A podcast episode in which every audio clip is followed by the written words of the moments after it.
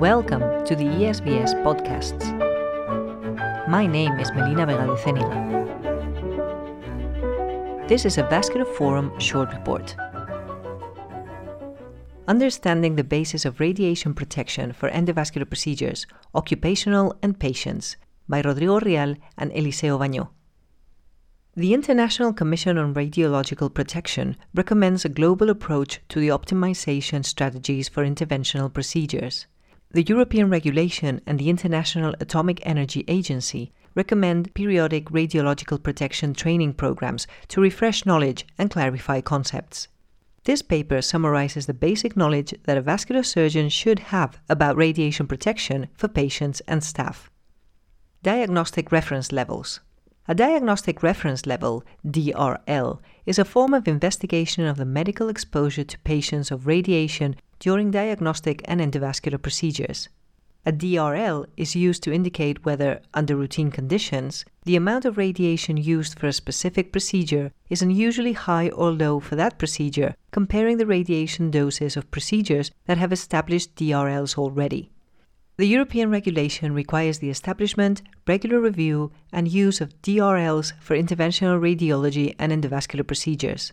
If these levels are consistently exceeded, appropriate corrective action should be taken without undue delay.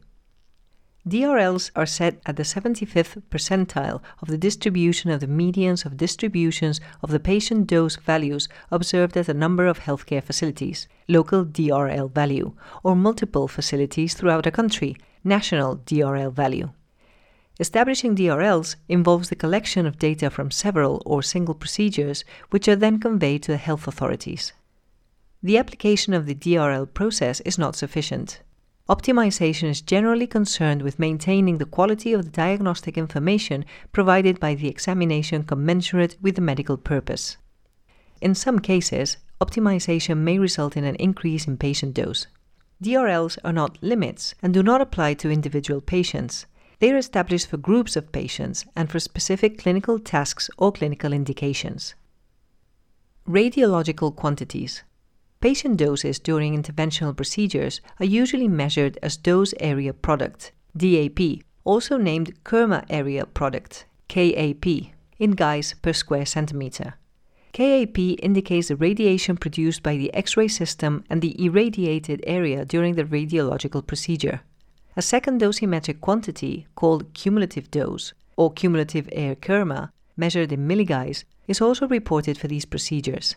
This is measured at the patient entrance reference point. Some new X ray systems offer skin dose maps or peak skin dose during procedures. For occupational protection doses are usually measured as personal dose equivalent which is the dose equivalent in soft tissue at a depth of 10 millimeters on the human body. Millisieverts is the unit used to measure different radiation quantities as organ doses, for example, the lens of the eyes, and the effective dose. The dose limit for lenses are 20 millisieverts per year average over 5 years, or 50 millisieverts in a single year. For skin, 500 millisieverts per year. The effective dose is used to estimate the global risk of the person exposed to ionizing radiation and accounts for the doses in different tissues and the radiosensitivity of that tissue. This quantity can be related to the increases of the probability of cancer and hereditary effects. Currently, the limit is 20 millisieverts per year average over 5 years or 50 millisieverts in a single year. Patient protection. Some surgeons are mainly concerned about self protection. Their rationale is that patients undergo radiation exposure for their benefit and are only exposed to radiation for medical purposes a few times in their life. This is changing drastically. In general, every action to reduce the patient's dose will also reduce the occupational dose, but the reverse is not true. For one unit of radiation that a staff receives, the patient may receive up to a thousandfold. Time. Use short fluoroscopy runs and low fluoroscopy modes when possible. For most endovascular procedures, no more than 7.5 pulses per second, or even 3 pulses per second, for ordinary maneuvers is adequate. Mind the foot on the switch and do not make the length of the series unnecessarily long. Digital subtraction angiography and cone beam computed tomography. Digital subtraction angiography and cone beam computed tomography imaging require higher patient doses than fluoroscopy. Consider the use of DSA only for recording and think twice about whether it is really needed. Image acquisition is usually no more than 2 3 frames per second. However, in most of the new X ray systems, it is possible to archive fluoroscopy images. Collimate. Collimate the radiation field to the area of interest. This reduces the radiation dose and improves the image quality. This is a simple and effective action in reduction of radiation dose and getting better images. Most current devices allow setting the collimation without radiation using last image hold as a reference. Magnification. Magnification is a very useful tool for obtaining details and accuracy of, for example, visceral arteries, tibial vessels, contralateral limb capture, and stents. However, it may increase the entrance dose. Remove magnification when it is not needed. Try using the digital zoom. Setup.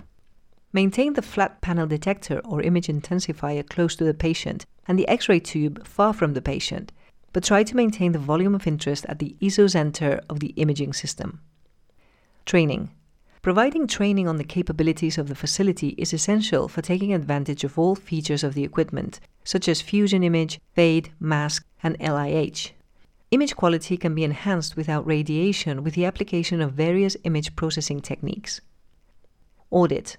Perform periodic audits of patient dose values and compare the median values with the national or local DRLs. Accidental or unintended exposure. Identify accidental or unintended exposures and produce the appropriate reports as required by the European regulations. Implement corrective actions when appropriate. Occupational protection. Projection.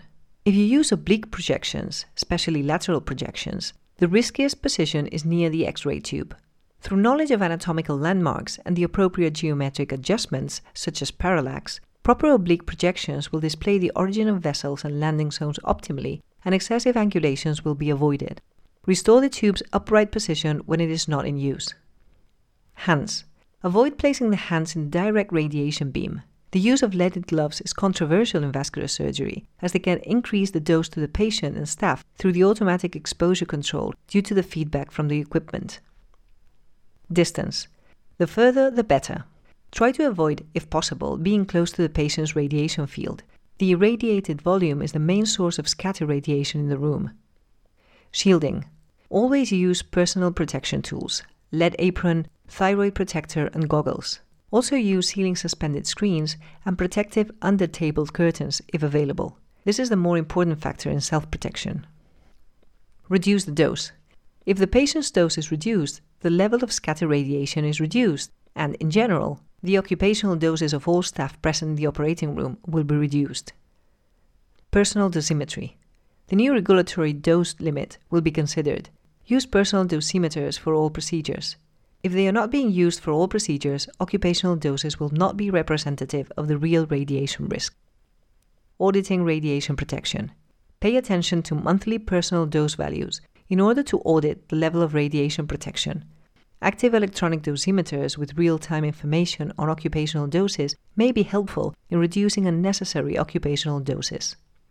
Reporting Report any accidental relevant exposure and ask for the advice of a medical physics expert or radiation protection expert to optimize occupational protection. In the European Union, there is a right to ask for the support of these specialists. Radiological protection is based on three principles justification, optimization, and dose limits. Justification refers to the balance between benefit and risk. The use of radiation should do more good than harm. Optimization means that the level of protection should be the best under the prevailing circumstances, maximizing the margin of benefit over harm. The acronym ALARA, as low as reasonably achievable, is sometimes used as an equivalent to optimization, but the concept implies keeping patient exposure to the minimum necessary to achieve the required medical objective. The dose limits apply to professionals and members of the public, but not to the medical exposure of patients. Remember, diagnostic reference levels Kerma area product and cumulative dose refer to patient protection.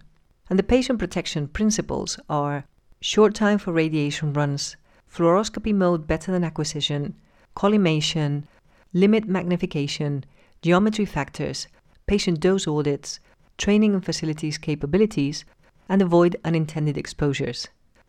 Those limits refer to occupational protection, and the occupational protection principles are Take care of the position in oblique projections, hands out of the direct beam, distance, the further the better, shielding and improper position, impact reducing patient doses, use and audit personal dosimetry, and report accidental exposures.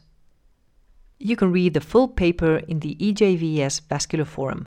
The complete reference is EJVS Vascular Forum, year 2021, volume 51, pages 20 to 22. Thank you for listening. Until our next podcast, bye for now.